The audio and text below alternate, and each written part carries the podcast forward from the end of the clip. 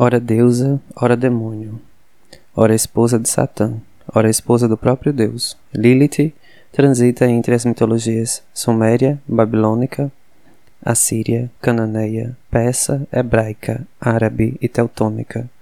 As tentativas de suprimi-la e negá-la remontam ao século VI a.C., mas ela sempre retorna e sempre retornará, pois é o nível instintivo e terreno do feminino. Este livro, uma antologia de interpretação psicológica, é uma tentativa de contar sua história, evocar sua presença na consciência e investigar seu significado no mundo moderno.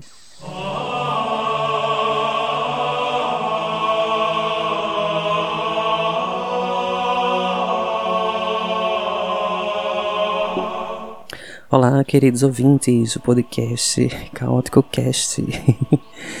Hoje encerramos os nossos especiais do mês de Halloween, ou mês das bruxas, como assim preferirem. Uh, e hoje eu trago para vocês um livro uh, intitulado O Livro de Lilith, da autora Barbara Black Coutuve. Uh, ela tem PhD em psicologia. o subtítulo do livro tem por nome O Resgate do Lado Sombrio do Feminino Universal e a edição que eu tenho em minhas mãos é a edição da Cutrix. É uma edição de capa preta. Uh, e na capa né, tem três representações do mito de Lilith, ou do mito lilithiano. Uh, é isso. Antes uh, da gente continuar né, o nosso episódio, eu quero agradecer a companhia de todos nesse mês das bruxas. E quero agradecer aos, aos ouvintes pela, pelas uh, reproduções uh, do Harry Potter e do Exorcista um, nesse, nesse mês de outubro. E espero encontrar a companhia de vocês mais vezes aqui neste projeto, uh, neste mero projeto, numa centelha em muitas outras centelhas de apaixonados pela literatura. Antes da gente realmente passar ao livro, eu quero destacar que esse livro ele é um livro mesclado. Mas como assim? É um livro que tem uh, tem a, os mitos, né, da Lilith, tem as histórias, tem as narrativas, mas é também um livro teórico, né, bem interessante. E como esse livro ele tem um cunho muito profundo uh, da história né, da, uh, das questões narrativas antigas, é um livro que ele é fundamental para quem vai estudar uh, o feminino ou a mulher ou o ser feminino ou essa ancestralidade feminina, né? O sagrado feminino, enfim, todas essas questões universais do feminino que partem desse mito, né? desse mito, o mito de Lilith, ou Lilith, eu, eu falo Lilith por conta de um processo linguístico, né? que eu posso falar mais à frente. Uh, e é isso. Espero que vocês gostem do episódio. Ele foi preparado com muito carinho. E bom episódio para vocês.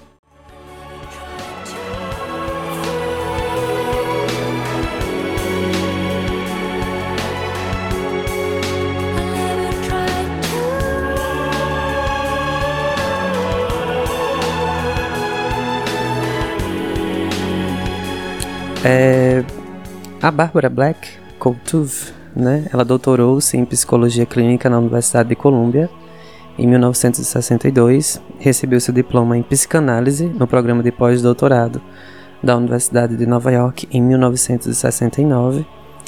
E em 1980 ela recebeu o, um outro pós-doc, né, ou um, uh, seria um, um, PhD, né, uh, de analista junguiana uh, no Instituto Carl Gustav Jung de Nova York. Ela estudou hebraico bíblico por várias décadas e também ela deu aulas nos cursos na Fundação do Jung, né, sobre a psicologia feminina, sobre Lilith, relacionamentos, criatividade e espiritualidade. Já em 2003, eh, ela foi uma das fundadoras da Associação Psicanalítica Junguiana, onde continua atuando como supervisora e analista sênior, como se fosse uma presidente né, da, da, da, da Associação Psicanalítica Junguiana. Em seu quase meio século de prática, a doutora Bárbara Coutuve aprendeu que a cura e a saúde física e mental são resultado de uma profunda conexão espiritual com o ser interior. Ela espera que este livro ajude muitas pessoas a encontrar essa conexão. Então, mais do que um livro, uh, claro, né? Mais do que um livro é, de história, de mito, de psicologia, psicanálise, ela busca com esse livro tentar fazer né, a mulher contemporânea ou o homem também encontrar esse ser interior que habita em cada uma das pessoas que são atingidas por esse por esse mito, né? Por essa por essa fagulha, né? Antiga, ancestral, uh, mas que tem suas nuances, tem suas uh, tem suas uh, analogias e suas transcendências também no contemporâneo. Né? A gente vai ver um pouco isso mais à frente. E aí, é, só para a gente passar realmente ao livro e as partes que eu separei, né? O livro da Bárbara Coutuve mostra como e por que o lado instintivo da feminilidade tem sido objeto de temor e, consequentemente, rejeitado pela região, desculpa, pela religião tradicional e pela cultura patriarcal. É, palavras do Dr. Christopher Whitmont, é, também analista junguiano, autor do, do livro famosíssimo, né, o Return of the Goddess, ou O Retorno da Deusa. Uh, também a gente tem a, a, a, fala do Howard Schwartz, editor e organizador do livro Lilith, The Cave Jewish Tales of the Supernatural. É, Lilith, a caverna de Lilith, né? Contos do Sobrenatural.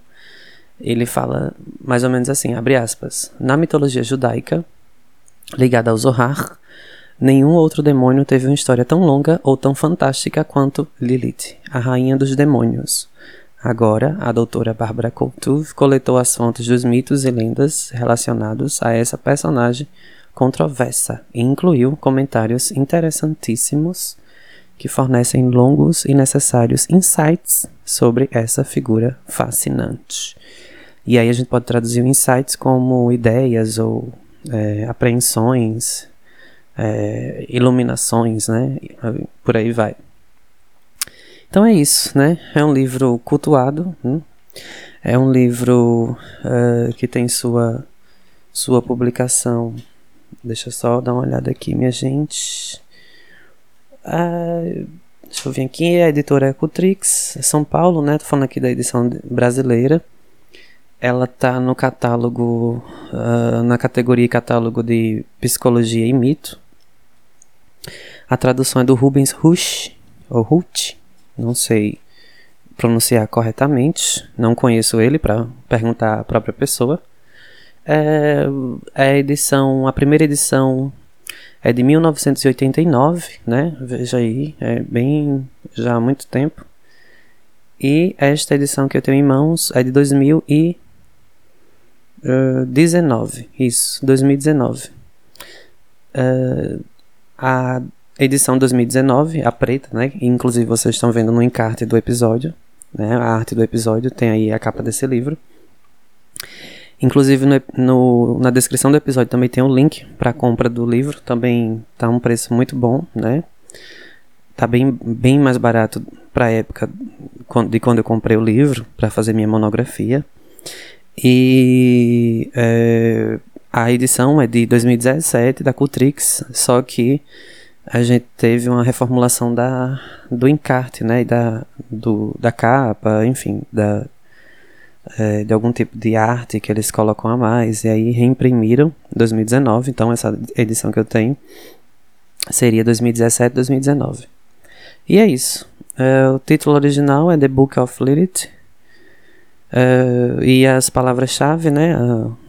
as, as partes, as áreas do conhecimento que aborda é a Lilith, a mitologia semítica, né?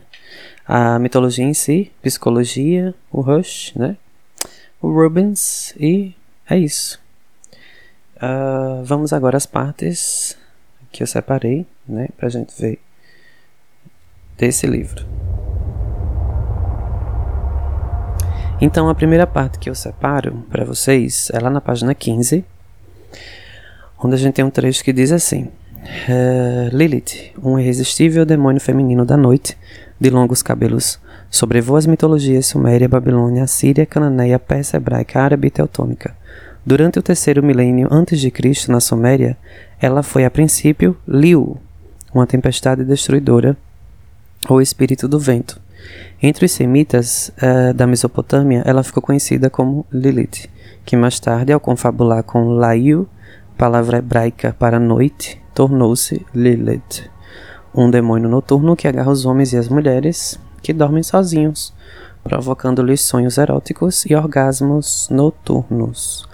No século 8 a.C., na Síria, é, a Lilith, o súcubo, e aí tem já essa noção de súcubo e incubus, né? Súcubo é o demônio do sexo feminino e incubus, o demônio do sexo masculino.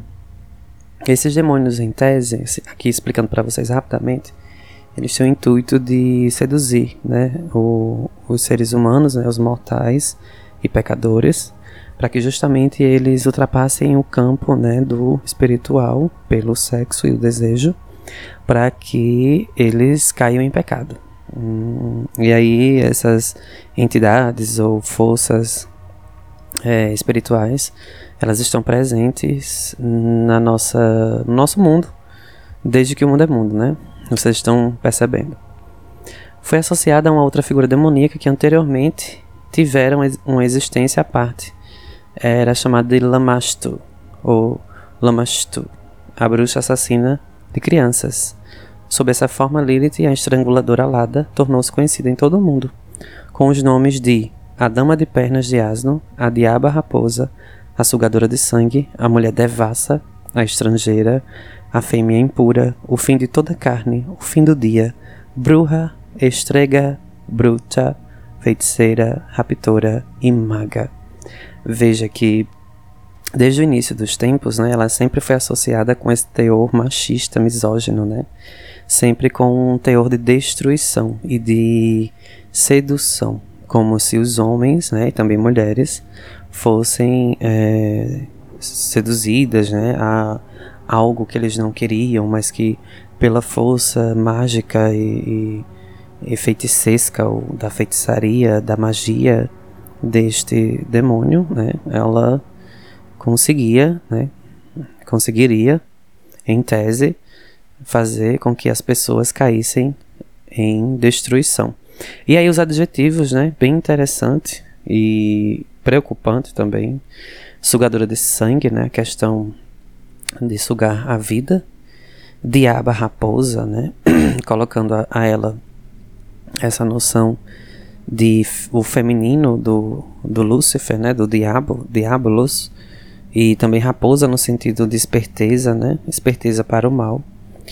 Mulher devassa, não precisa nem explicar, né? A devassa, a questão da, da devastação também tem esse teor né?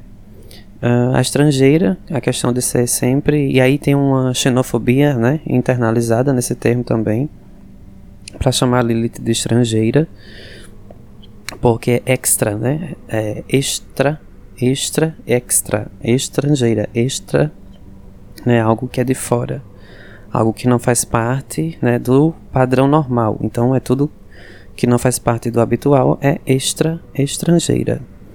Fêmea impura, né? E aí não preciso nem falar muito. A questão dela ser impura em todos os sentidos. A alma e o corpo dela é impuro.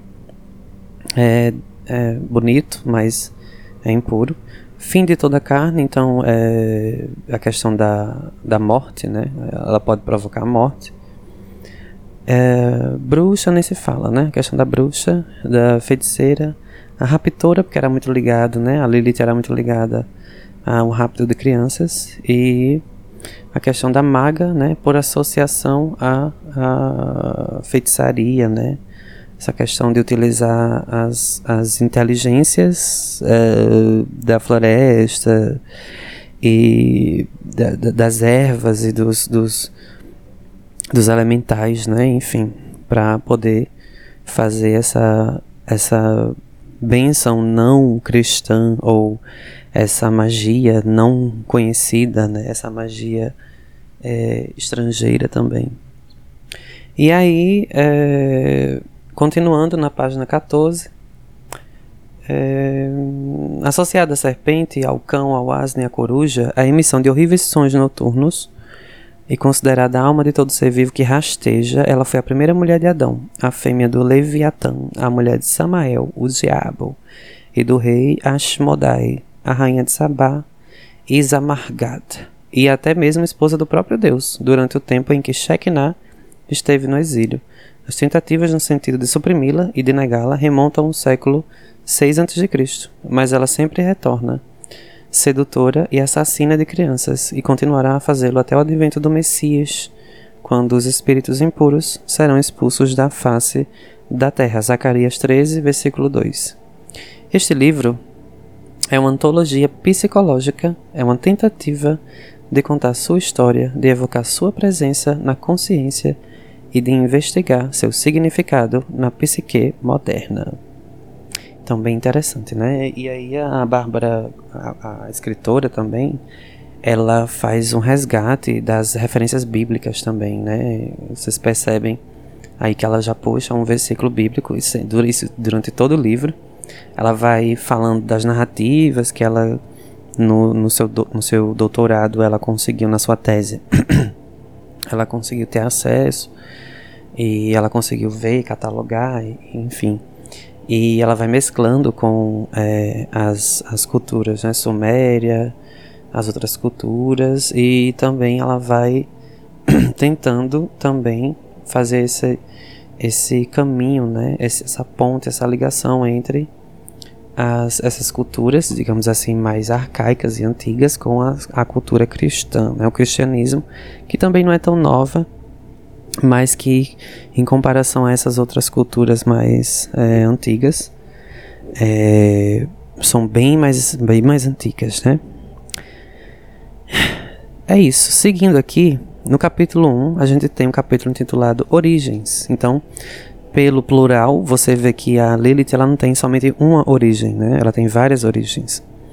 E aí ela diz que o, ela surgiu do caos, né? Isso é um, um primeiro momento em que ela vê uh, de, o que ela pesquisou, né? A Bárbara, que a Lilith ela surgiu do caos. Então ela surgiu antes do tempo, antes do próprio tempo. Então é como se a Lilith ela existisse, né? Ela existe, nunca deixou de existir ou não houve um tempo em que ela não existisse. Então é como se a Lilith fosse infinito, né? Um, um mito infinito, uma, uma ideia infinita, um infinitivo, né? Esse Lilith, né? Essa coisa infinita, essa noção infinitiva da, do mito da Lilith. E aí ela diz que, embora existam muitos mitos acerca de seus primórdios, ela aparece nitidamente em todos eles como uma força contrária, um fator de equilíbrio, um peso contraposto à bondade e à masculinidade de Deus, porém de igual grandeza. Então ela já coloca que a Lilith aparece com essa igual grandeza, né, com de nível de poder com o próprio Deus, né? Então são as, os lados, os dois lados da moeda, né? Os, os, os lados, né? O lado lilithiano e o lado do Deus, né? No princípio, e aí na página 16, ela traz o mito no Zohar, né? O Zohar, né, para que vocês tenham noção, é um dos livros mais antigos da história da humanidade. O Zohar é uma obra cabalística do século XVIII, uh, uh, isso, não desculpem, perdão, do século XIII, do século XIII, que na essência é uma meditação a respeito do Velho Testamento, assim, onde Apacenta o teu rebanho é uma citação do, canto, do Cântico dos Cânticos. As referências que nos textos citados do Zohar aparecem entre parênteses são da Bíblia. As referências entre colchetes são meus próprios esclarecimentos da tradução inglesa do, do Zohar. Então a Bárbara Coutuve, ela ela vai, ela vai contando a, a, a história pelo Zohar, mas como é um livro muito antigo e que basicamente não tem uma tradução completa, né, até onde eu sei, é, a Bárbara ela vai fazendo essa tradução livre, ela vai dizendo, né, ela vai contando, narrando a história, os mitos que ela vai contando sobre Lilith, né, que se aproximam desse mito feminino. E ela vai traduzindo, né, ela vai fazendo esse trabalho de contar e traduzir ao mesmo tempo, né, em, em simultaneidade. E aí, ela diz que o Zohar é o livro do esplendor. E aí ela diz, né, na, que em Zohar a gente tem a presença da criação da Lilith, e diz assim: Deus criou duas grandes luzes. As duas luzes acenderam juntas com a mesma dignidade. A lua, porém, não estava à vontade com o sol, e na verdade cada um se sentia mortificado pelo outro. A lua disse: Onde apacenta o teu rebanho? O sol disse: Onde levas a repousar teu rebanho ao meio-dia? Como pode uma pequena vela brilhar ao meio-dia? Por isso, Deus disse a ela: Vai e torna-te menor. Ela se sentiu humilhada e disse: Por que razão seria eu como a que se cobre com um véu? Deus disse então: Segue teu caminho, guiando-te pelas pegadas do rebanho. Por isso, ela diminuiu a si mesma de tal modo que se tornou a líder das fileiras mais inferiores. Desde então, nunca mais teve luz própria, obtendo sua luz do sol. A princípio, eles continuaram em pé de igualdade. Mais tarde, porém, ela foi se tornando a menor de suas próprias fileiras, embora continuasse a, a líder delas. Quando a lua estava em conexão com o sol, era luminosa, mas tão logo se separou do sol e foi-lhe atribuído o comando de suas próprias hostes. Ela reduziu sua posição e sua luz, e cascas sobre cascas foram criadas para cobrir o cérebro, e tudo em proveito do cérebro. Zohar, página 20. Aí mais à frente diz, né? Depois que a luz primordial foi afastada, criou-se ali uma membrana para a polpa, um kiflá, ou casca, e esta kiflá expandiu-se e produziu uma outra, que foi Lilith.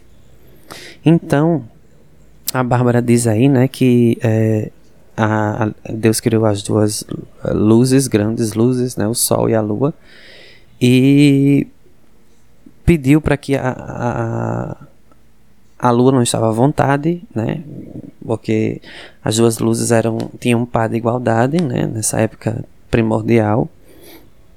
E aí o Deus pediu para que a lua diminuísse sua luz e seu tamanho para dar espaço ao sol. E aí a lua se sentiu humilhada e não quis, né? Não quis é, seguir esse conselho.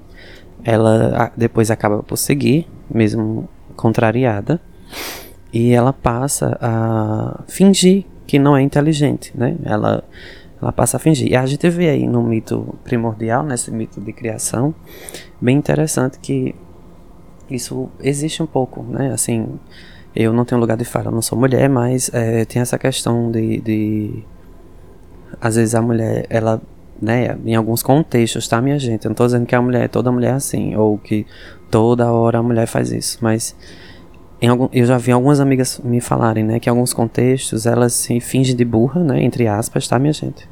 Elas fingem uma ignorância para que os homens, né, se sintam afagados em seus egos, né, para que os homens se sintam confortáveis em suas peles, né, de homens uh, nesse nessa noção patriarcal. Então, veja que a lua, né, no mito no mito criador aí das, do Zohar, a gente tem também essa noção, né, essa imposição do homem para em detrimento da mulher, né?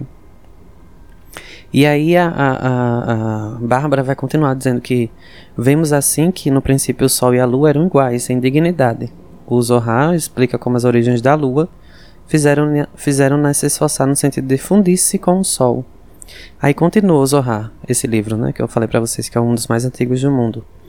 ele ordenou que da região das trevas emergisse uma espécie de lua feminina, cujo nome é Noite e governa a noite, sendo associada a Adonai, o Senhor de toda a terra. À esquerda, o lado das trevas, flamejou com todo o seu poder, provocando por toda parte uma espécie de reflexo. E dessa chama ardente surgiu a essência feminina que é semelhante à da lua. Assim como as trevas desejam fundir-se com a lua. Desculpa, com a luz. A noite também deseja fundir-se com o dia. Tudo isso é revelado no livro de Adão. Nele disse que quando as trevas reivindicaram seus direitos, fizeram-no com violência. Mas assim que a cólera e a violência abrandaram, surgiu um novo tipo de desavença, a saber, uma desavença amorosa. Aí já vem né, a questão, a discordância entre a lua e o sol, ou pela questão do amor, né? Já é, já vai para outro patamar, outro, né, outro sentido de desavença. E aí é bem interessante, né? A questão da. Na, lá mais à frente, a Bárbara vai falar da intervenção de Deus nessa desavença amorosa, né? Priva de sua liberdade de escolha. Né? A Deus sempre priva a lua, a Lilith, né? De sua vontade. E aí a gente vê na, na da página 19 a 20, a Bárbara né, vai dizer que é, faça uma analogia entre Lilith e as membranas do mal, ou o lado feminino e o sombrio do eu, que se manifesta nos homens e mulheres em seus sonhos noturnos. E aí vejam vocês, né? A, esse mito ele vai reverberar, né? Ele tem a sua seu eco não só nas mulheres, né? Mas também nos homens. E aí o trecho, né, que ela vai destacar mais à frente explica é, como os sucessivos encontros com a sombra transpessoal, bem interessante nesse termo que ela coloca, sombra transpessoal, né? Então é transpassa o pessoal, né? A pessoa, a persona, em sua forma feminina e sombria, se fazem necessários para a permanência do mundo. Aí, aí ela fala que, de um ponto de vista de Jung, né, o Carl Jung, Deus quer nascer na chama da, da consciência humana, lançando-se sempre mais, mais para o alto. Mas com isso é possível. Como isso é possível se não há raízes na terra? Se em vez de uma casa de pedra, onde o fogo de Deus pode habitar, houve apenas uma miserável palhoça. O conhecimento de, dessa sombra de Lilith é necessário para fortalecer o, o ego do homem e criar um equilíbrio para o eixo do próprio ego, isto é, construir uma casa de pedra para a consciência do homem. Vou repetir.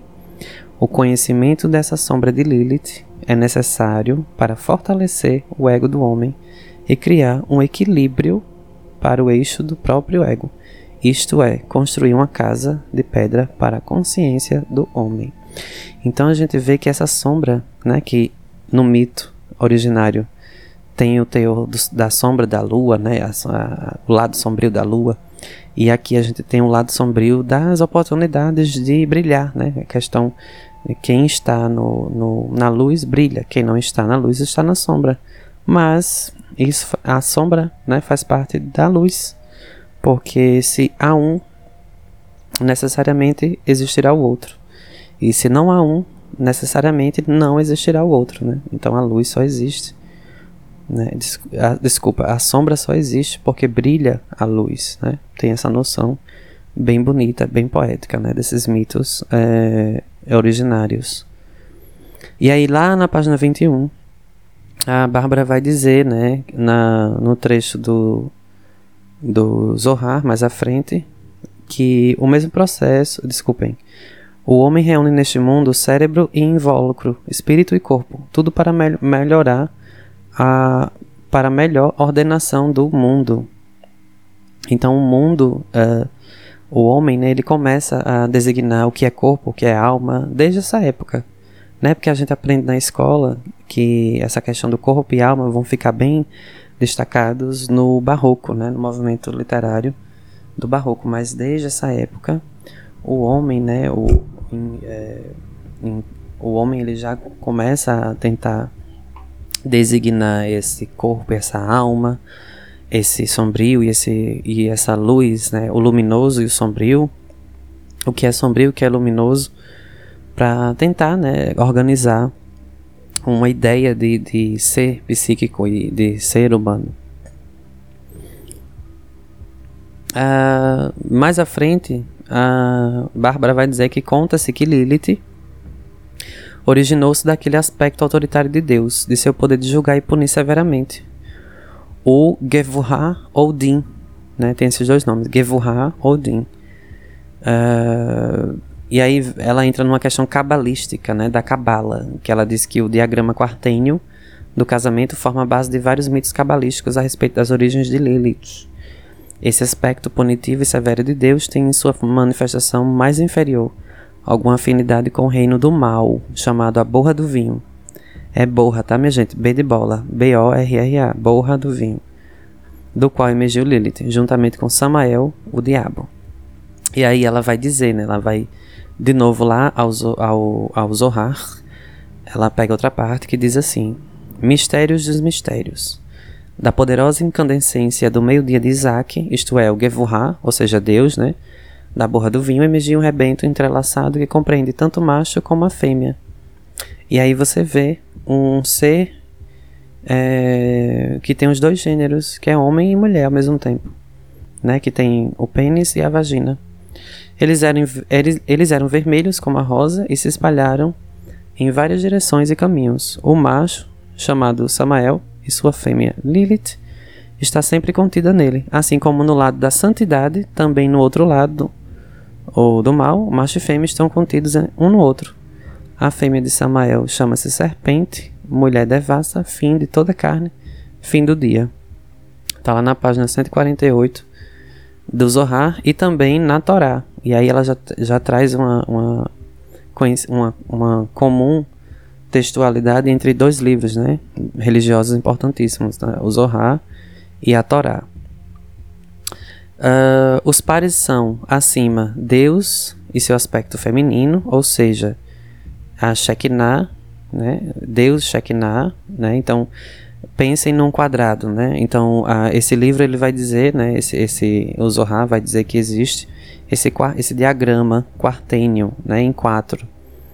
Uh, os dois pares de cima é Deus e Shekinah, e os dois pares de baixo, o diabo e Lilith, ou Samael e Lilith.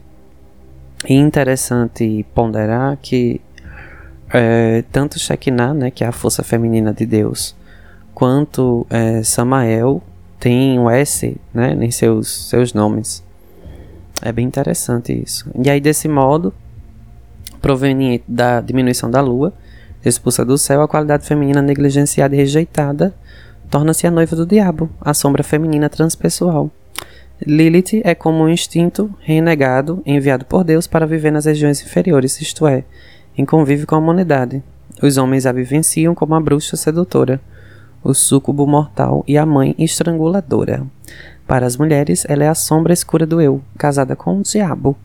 Mediante o conhecimento de Lilith e de seu esposo, nos tornamos conscientes de nós mesmos.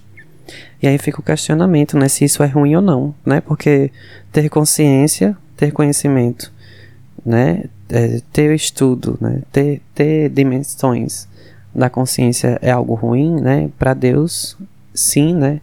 E aí tem aquela questão que eu até já falei no, no, no episódio de Caim de Saramago, né? A questão de é, da manipulação, né? Há um interesse de Deus por trás disso, né? Há um interesse bem interessante. Uh, mais à frente, a Bárbara vai falar da criação da mulher enquanto mulher, né?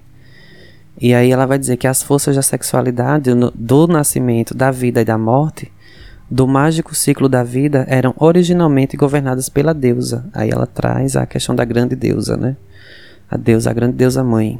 Com o advento do patriarcado, o poder de vida e morte tornou-se uma prerrogativa do deus masculino, enquanto a sexualidade e a mágica foram separadas da procriação e da maternidade. Neste sentido, Deus é uno, ao passo que a deusa tornou-se duas, né? Aí a gente tem uma unificação do Deus masculino, o Shekinah se junta e a deusa, né, se bifurca em uma parte boazinha e uma parte satânica maléfica. E Deus não, Deus é todo bom, né? Deus é bom, sempre. Então tem aí essa noção, desde a época do início dos tempos, que Deus nunca vai ser ruim.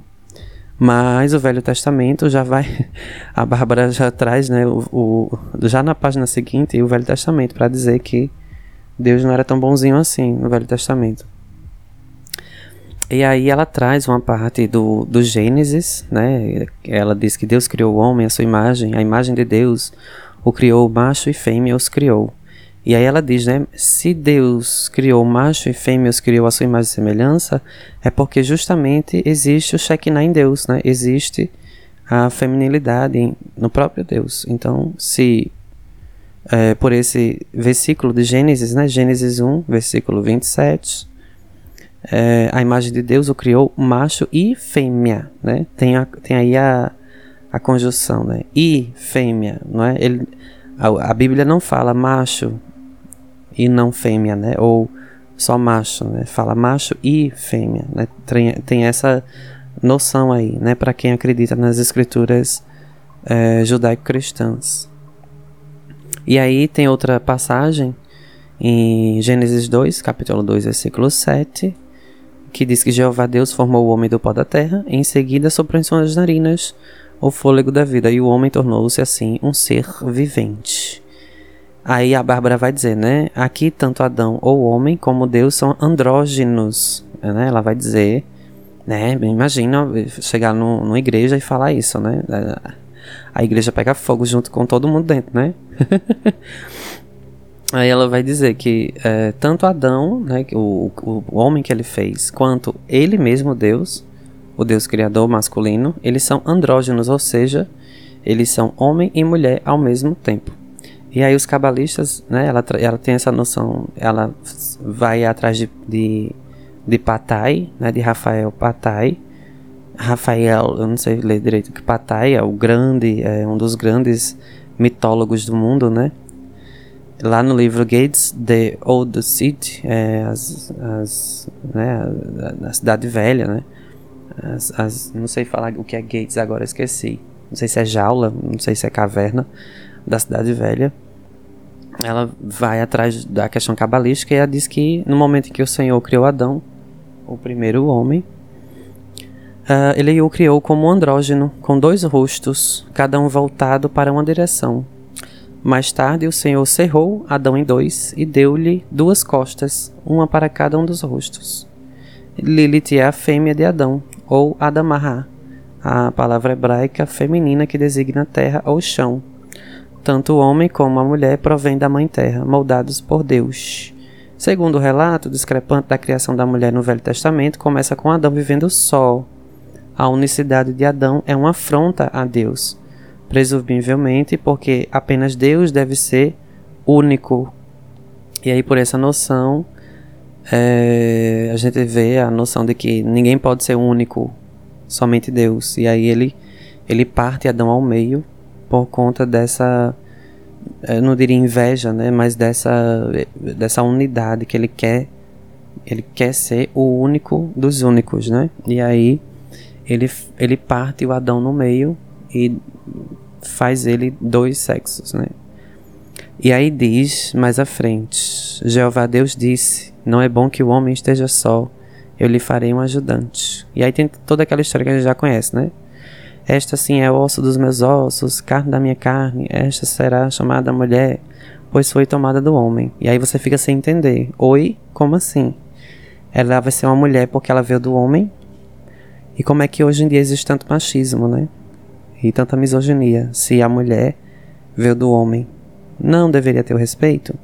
Mas a gente vê que a cultura, né, foi subalternizando, já que a mulher também tem essa noção de resto, né? é o resto, é um, é um pedaço de um osso, não é uma, um, como se fosse uma pessoa inteira, né? Mas os mitos estão aí para né, também reforçar essa importantidade, né, essa importância da mulher. Bem interessante. E aí a, a Bárbara, nessa parte inicial, ela vai. É, a Bárbara vai trazendo, né, que desde a, desse mito, né, é, da, da, da, Eva, né? Da Eva tirada de Adão, da, da, da costela de Adão, a gente já tem uma misoginia profunda na Bíblia, né? Um machismo profundo. Quando ela vai dizer, por exemplo, que é, Eva ainda padecia de um repugnante mau cheiro fetal, pois nascera de um fervilhante útero do pântano. As palmas de sua mão estavam salpicadas de sangue que ainda se precipitava, infantil e teimoso, para fora de seus dutos, em seus úberes, olha os adjetivos, né? Os mamilos eram falanges de dedos anulares adultos, com um tampão em forma de chifre, destinado a se desprender por ocasião do primeiro leite. Eva tinha um aspecto é, de um animal herbívoro e uma besta de pele desconfiada e estólida, um coelho ou uma lebre. Sua desgraciosa boca, olhem só, olhem só, prestem atenção nos adjetivos que a Bíblia dá a Eva. Sua desgraciosa boca mantinha-se entreaberta e a ponta de sua língua, que ela não falava. ela, inclusive. Minha gente, ela, ela, além de, de, de, ser retratada dessa forma, ela não tinha voz, né? Ou seja, o silenciamento da mulher, né? Desde a época do, do mito dela na, na Bíblia.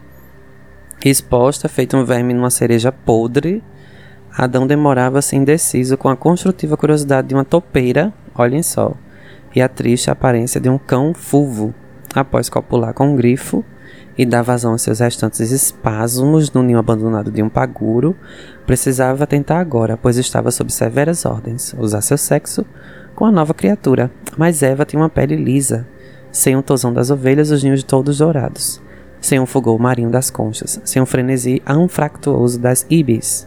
E depois era exasperante o fato dela não emitir nenhum som. Aí Aí veja, né? É, praticamente Deus criou uma boneca de plástico, né? Pra Adão transar. Minha gente, isso aqui tá na, na Bíblia, viu? Às vezes o povo fica procurando, é, achando que é, na Bíblia só tem né, coisa bonita, mas isso aqui tá na Bíblia. Ai, é complicado, viu? Aí vejam, né? Tem a questão que Adão se relacionava com os animais, né? A zoofilia era liberadíssima. Liberadíssima. Vamos seguir, né? Porque senão a gente fica só na Bíblia e eu não quero ficar só na Bíblia. Mais à frente, lá, deixa eu ver aqui, se é o capítulo 2 já. Uh, já. O capítulo 2 é intitulado Vida e Atos, né? A vida e o ato, e o ato dela, né? A ação. E aí diz que em toda a mitologia, é, toda a mitologia a respeito dela, né, de Lilith, é, ela é repleta de imagens de humilhação, diminuição, fuga, desolação, sucedidas por uma profunda raiva e, e desculpem, sucedidas por uma profunda raiva e vingança na pele de uma mulher sedutora e assassina de crianças. Então sempre é assim. Ela sempre o que a Bárbara é, identificou né, na, na, na, sua pesquisa é que ela sempre é colocada nessa posição de humilhação né, em todas as culturas. Uh, enfim.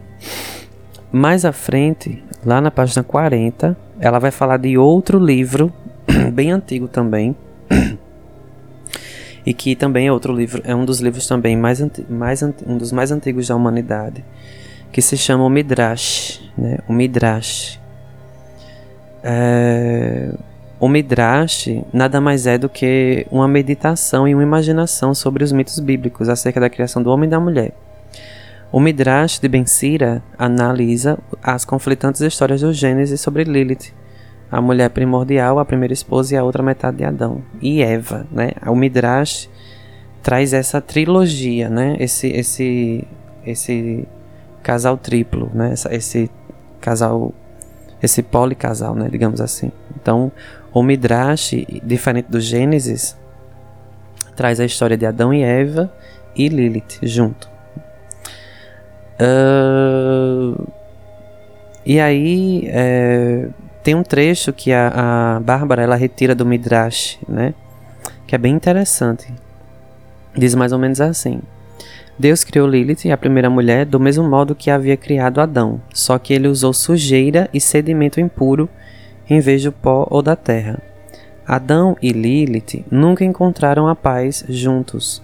Ela discordava dele em muitos assuntos e recusava-se a deitar debaixo dele na relação sexual, fundamentando sua reivindicação de igualdade no fato de que ambos haviam sido criados da terra. Quando Lilith percebeu, quando Lilith percebeu que Adão a subjugaria, proferiu o inefável nome de Deus e pôs-se a voar pelo mundo. Finalmente passou a viver numa caverna no deserto, às margens do Mar Vermelho. Ali envolveu-se numa desenfreada promiscuidade, unindo-se com demônios lascivos e gerando diariamente centenas e centenas de lilins ou né, bebês, na tradução, bebês demoníacos. Uh, e aí vejam, né, a Lilith, pelo, por, essa, por esse outro livro, o Midrash, né, a gente já viu aí o Zohar, a Gênesis e agora o Midrash. É, o Midrash né, traz essa noção que Lilith ela realmente já só foi expulsa né, do, do jardim lá, do Éden, ou do espaço onde Deus tinha colocado os primeiros habitantes primordiais, né? Dessa criação dele, porque justamente ela não queria ser humilhada, ela discordava, né? Porque, veja só, já visto eles dois tinham sido criados da terra.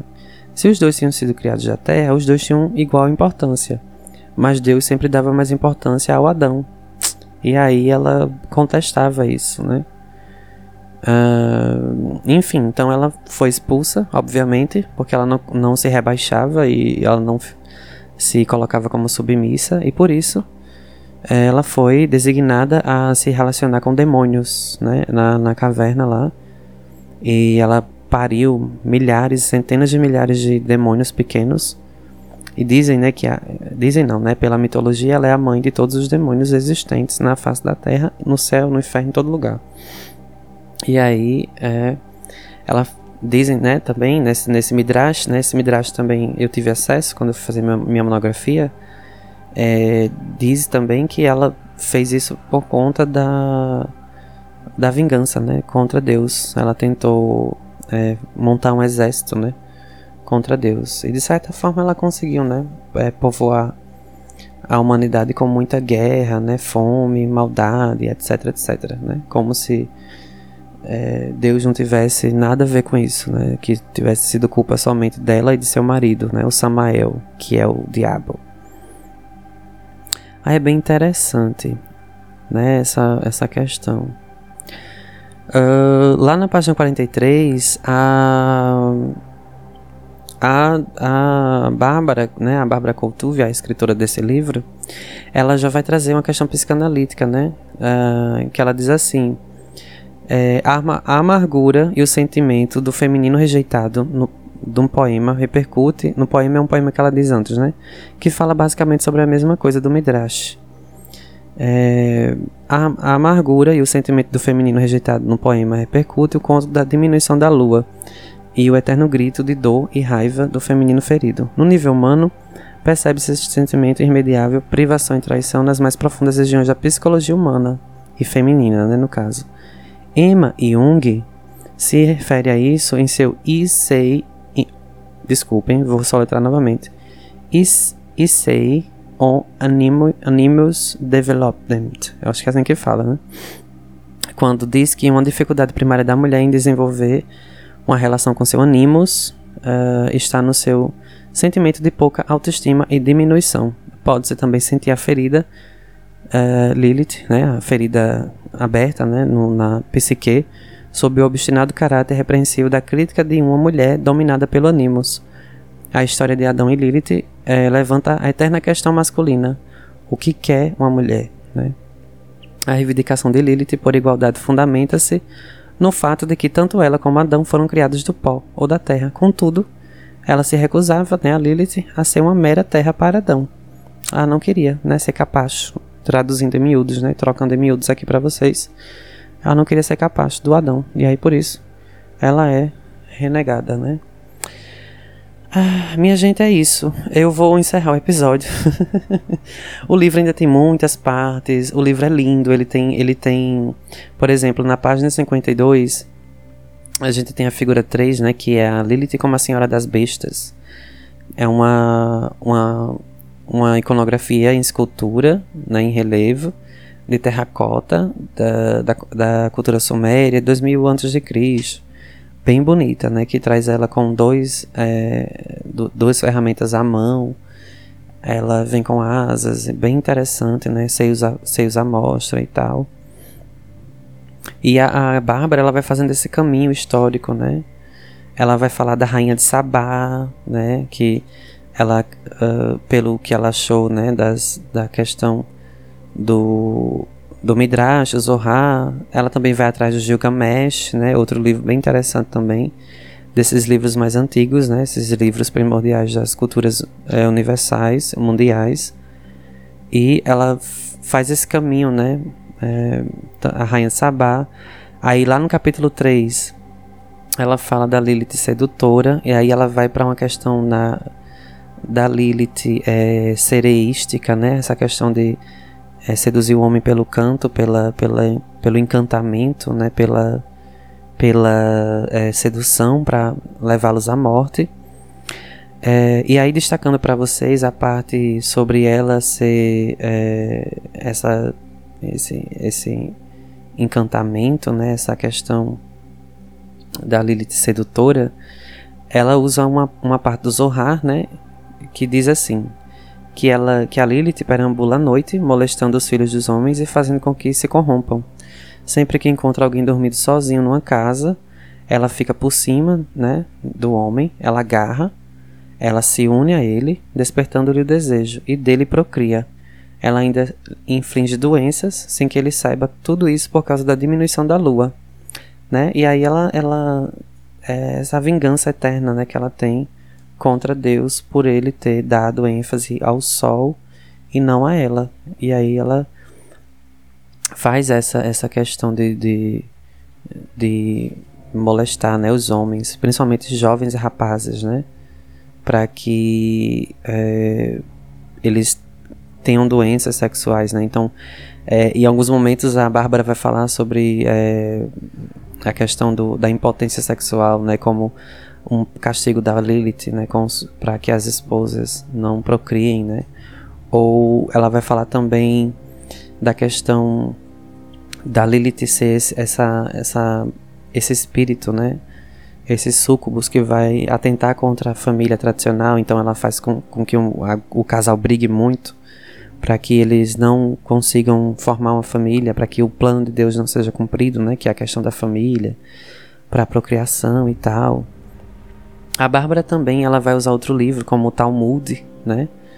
E aí ela disse que no Talmud, que já é outro livro bem interessante, ela vai usar a, a, a Dion, né? A Fortune Dion, ou Dion Fortune, outra importantíssima, né? Mitolo, mitóloga da história da, da humanidade também, no livro Magia da Lua, ou Moon Magic, né? De 1956 que vai dizer que o Talmud descreve Lilith como o demônio noturno de longos cabelos.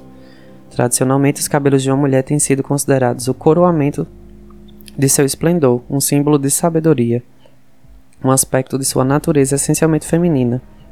As noivas de Cristo, as virgens de Vesta e as noivas judaicas ortodoxas têm sido obrigadas a sacrificar seus longos, sedutores e fascinantes cabelos, o cabelo da mulher tem sido cortado, amarrado e coberto no esforço de separá-la desse poder sexualmente sedutor de Lilith fornecido pela deusa. Aí a Bíblia, né? Ela já fala da Bíblia. Descreve em detalhes precisos como Ruth, Esther, Jezabel e Judite usam óleos ungüentos é, para deixar o cabelo mais bonito, né? Pra, então são mulheres perversas da Bíblia, né? A, a Bíblia traz essas mulheres como mulheres é, demoníacas para seduzir os homens, né, para levá-los ao, ao mal. E aí elas usam o cabelo, né? Então ela diz, né, na, na página 94, né, já quase terminando o livro, ela fala sobre que é, esse, o cabelo é como um adorno, né, que estão arquet, arquetipicamente, né, os arquétipos, vinculados a Lilith e o seu poder de sedução essencial feminino. O conhecimento consciente desse vínculo com Lilith e a deusa é vital para o desenvolvimento espiritual e psicológico da mulher. Então, é só a gente lembrar, né, quando uma mulher ela passa por algum tipo de tratamento de câncer, né, ela perde os cabelos, o quanto isso impacta, né, a vida da mulher. Eu sei que hoje é, muda, mudou muito, né, já essa questão do cabelo cabelo comprido da mulher e tal, né? Muitas não usam mais cabelo comprido, mas na, no mito, né, tem essa essa noção ainda do cabelo como algo é, um artifício, né, um elemento para sedução. Uh, entre outras coisas também, a Bárbara vai relacionar a Lilith, né, mais à frente com a Eva, né? É, ela vai dizer que a Lilith é a serpente e a Eva, é, no caso aí, fica como uma mais mulher pura, né, entre aspas, e que também é sempre colocada a Eva a culpa, né? E tiram o Adão de, de toda, né? Eximem o Adão toda a culpa, né? Tiram a culpa dele, colocam sempre para Eva, né? Porque ela é a mulher, ela é impura, ela é filha, né? Ela é filha de, de, de Lilith, então tra, traz toda essa questão também do é, da, do pecado da mulher, né? No caso, que a mulher seria um ser pecaminoso por conta dessa questão lilithiana, né? De, de Lilith ter essa questão aí bem interessante. Uh, o Zohar, lá mais à frente, ela vai dizer que o Zohar também sustenta a interpretação que a Lilith é negra, mas é graciosa, o obscuro espelho que profetiza. Aí diz, né? É, na hora em que Matronite a Shekinah, se enfeita e deseja aproximar-se do esposo, ela mesma se enfeita e diz às suas hostes: Sou negra por parte do abaixo e graciosa por parte da perfeição do acima. Então a gente tem aí no, no canto, canto, Cântico dos Cânticos na Bíblia essa mistura do que é sagrado e do que é profano, do que é do alto e do que é do baixo, do que é do céu e do que é do inferno, né? É bem interessante essa questão. E é isso. A, a Bárbara, né, é, fez esse livro magistral, né, um livro lindíssimo. Ele, inclusive, né, você quando o, o lê ou compra ou e tal, você acha que ele não vai ter tanta informação assim, porque ele é até relativamente curto. Essa edição aqui que eu tenho, ela tem cento Deixa eu ver aqui, 170 páginas mais ou menos de conteúdo, né? O restante é de é, referências e tal. É bem interessante é, é, essa, essa caminhada, né? De volta a esses mitos, né? E para quem eu, assim, eu vejo, assim, para quem realmente é mulher, né? E tal, deve ser uma parte importantíssima, né? Todas as meninas deveriam ler esse livro, né? Todas elas deveriam ler esse livro, porque é muito interessante, muito interessante mesmo. E por último, eu quero deixar para vocês aqui, já nas últimas páginas do livro, a Bárbara ela vem trazer quatro noções, né? Quatro noções. É, desculpem, minha gente, três noções. Eu me, me, me equivoquei aqui. Três noções é, da Lilith, né? Que ela chega a uma conclusão. E aí ela diz assim: Lilith é aquela parte da grande deusa que foi rejeitada e expulsa no período pós-bíblico. Ela representa as qualidades do eu feminino que Shekinah sozinha não possui. A primeira dessas qualidades é a consciência lunar, uma conexão com os ciclos crescente e minguante, vida, morte e renascimento. E com a deusa enquanto moça, mulher e velha, Lilith, a jovem, é Naama, a moça e sedutora. Lilith, a velha, é a, é a assassina de crianças, bruxa e raptora, enquanto Lilith, em si mesma, é a mãe da multidão misturada, a deusa da vida e da morte, e a chama da espada giratória. Bonito, né? Aí ela chega a outra conclusão, a Bárbara, ao fim do seu, do, da sua tese, né, doutorado. Ela diz que a segunda qualidade rejeitada da deusa, representada por Lilith, é o corpo, instintivamente e, sexo, e assexuavelmente, né? sexualidade. Uh, no período patriarcal, a mulher é vista como receptáculo e mãe. Sua sexualidade limita-se ao proscrito em lance conjugal, ou é idealizada, espiritualizada na Virgem e, abre aspas, espaçosa como os céus, fecha aspas. Lilith não se enquadra em nenhum desses dois casos. Ela é prostituta e está ligada à terra. Sua sexualidade pertence a si mesma e à deusa. Uh, Desculpem, minha gente, eu tinha falado que a Bárbara tinha chegado a três noções, mas são quatro. Eu sabia que, que eram quatro. Eu tinha lembrado da época da monografia, mas aí eu me confundi aqui, mas são quatro, tá? Eu vou falar as quatro. E ela chega numa terceira. Desculpem, tá? É muita. É porque é muita informação para trazer para vocês, às vezes eu me confundo. E aí, em terceira noção, ela diz que Lilith, com, tanto Lilith como Shekinah, representam a rejeitada qualidade da deusa do conhecimento profético interior e da experiência acima da lógica ou da lei. Em virtude é, de Lilith, a seguir é, as pegadas do rebanho, como a sombra mais escura do eu, ela é diretamente sentida e vivida no interior da própria pessoa, sem sofrer a mediação da palavra ou da lei. Lilith conhece o nome mágico de Deus e ousa usá-lo em sua fuga de Adão, Lilith é um aspecto mais jovem da deusa e não precisa extorquir o poder da palavra dos deuses paternos. Ela já tem esse poder, né? Ela não precisa, né? Ela, a Bárbara diz que é, ela não, não tá nem aí para Deus porque ela não precisa do poder de Deus, porque ela existe antes do próprio Deus. E por último, uh, ela diz que a quarta e última qualidade feminina que a, a Lilith possui é aquela do Deus Mãe e criadora, além do Deus Pai Criador. Nesse sentido, é, neste sentido, Lilith é a Damarra, a terra-mãe feminina e vermelha na natureza da mulher. Ela é a parte do eu feminino com a qual a mulher moderna precisa voltar a se relacionar urgentemente, a fim de não ser mais uma proscrita espiritual. Lilith pode ajudar as mulheres a lembrar-se de que houve um tempo em que não eras uma escrava. Lembra-te disso, mulher, Caminhavas sozinha, alegre, e banhavas-te com o ventre nu. Dizes que perdeste toda e qualquer lembrança disso. Recorda-te. Dizes que não há palavras para descrevê-lo. Dizes que isso não existe. Mas lembra-te, faze um esforço e recorda-te. Ou se não conseguires, inventa. Também bonito, né? Ela fecha o, o trabalho dela com essa invocação ancestral a Lilith, mas trazendo essa força a todas as mulheres, né?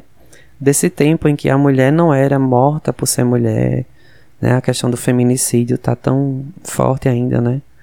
E é, também a questão, né? Muitas pessoas dizem que é muito mimimi, que é muita frescura hoje em dia, né? Mas as, os dados e as notícias e as, e as, as situações, né, as problemáticas sociais estão aí, que não mentem, né, não, não, não deixam essas pessoas terem razão. E a Bárbara termina o seu livro desse jeito, né, tentando, chamando, né, evocando é, cada pessoa que lê esse livro, né, porque ela deixa bem claro que no livro a, a força feminina ela está presente em todos, em todos, em todos os seres, né, não somente nas mulheres cis, né, na, nas cisgêneras, né, as mulheres que se entendem como mulher, que se veem como mulher, mas também em todos os seres, né, que querem essa força, que querem esse poder criador, esse poder é, de continuar vivo, vivendo e, e com, com força, né, com, com alegria, com amor. E também, né, com o lado sombrio, né, abraçando seu lado sombrio. Haja vista que o lado sombrio também faz parte do, do ser né, do ser vivente, do ser humano, do ser psíquico, né, da psique humana. E é isso, ela faz esse resgate belíssimo, né, dessa universalidade feminina nesse seu PhD, nesse seu, nesse seu pós-doutorado. Belíssimo, né? E é isso. A gente termina aqui os especiais do mês das bruxas com a maior de todas, né? Ou aqui está em todas, que é a Lilith. Uh, eu quis também trazer esse viés mais bonito e positivo, né? Eu não queria trazer novamente ou falar novamente da questão do, da, do martelo das bruxas ou, ou da perseguição da igreja católica às bruxas, né? Não, não queria falar disso, né? Porque é um assunto que a gente já sabe, já conhece É, foi um assunto ruim, né, até. E eu preferi trazer esse, esse livro, né, que não é um livro literário, também é, porque tem as partes do Midrash, do Gilgamesh, do Talmud, do Zohar, do Gênesis, né? São, querendo ou não, são livros literários também, porque falam de uma mitologia, né? De uma ficção, né? Tirando aí a parte dogmática, é, são livros nada mais nada menos que contam histórias. E se são livros que contam histórias, é, literatura existe, né? Se a história existe, ficcional, se há uma história, há literatura, né? Literatura, no caso, a arte da palavra. E eu quis trazer essa, esse livro lindíssimo, né? Quando eu li, eu li achando que eu ia achar um livro, claro, eu já entendi um pouco sobre Lilith, né? Enfim, eu já tinha pesquisado muita coisa antes de ler esse livro, mas eu recomendo bastante, né? É um livro barato, não é um livro muito caro, é fino, é, pode ser até um livro de, de bolso, de cabeceira. Ele é pequenininho, né? Essa versão que eu tenho, ela é pequenininha. A, a versão que eu tenho. E é um livro que você lê ele e resgata toda a sua força vital mesmo, né? A sua significação e você também é, em, a certo, de certa maneira, né, em, a certa grandeza também você acaba é, comungando né, com todas as mulheres que já existiram, que existem e que vão existir. Né? A gente comunga com esse, esse feminino que existe em todos nós. É isso. Um abraço a todos vocês. Se quiserem me seguir no, no Instagram, a gente tem os dois. Pode, desculpa, a gente tem os dois perfis. Uh, tanto o meu pessoal, que é jardelbr underline, vou repetir, é jardelbr tudo minúsculo, né? J-A-R-D-E-L-B-R underline. Também se vocês quiserem seguir o, o podcast do. Desculpa, o Instagram. Minha gente, hoje tá, tá grave, viu? Tô confundindo tudo. se vocês quiserem seguir, é porque assim, esse livro de Bárbara, né? A questão do mito de Lilith ela tem muita coisa etimológica, né? Linguística. Aí você vai, vai ficando perturbado do juiz, né? Tanta, tanta palavra diferente, né? Em línguas diferentes, em culturas diferentes. Mas enfim. Se vocês quiserem seguir o perfil do podcast, é Caótico Cast. É, só letra assim. C-A-O-T-I-C-O-C-A-S-T-E. Vou repetir. C-A-O-T-I-C-O C-A-S-T-E.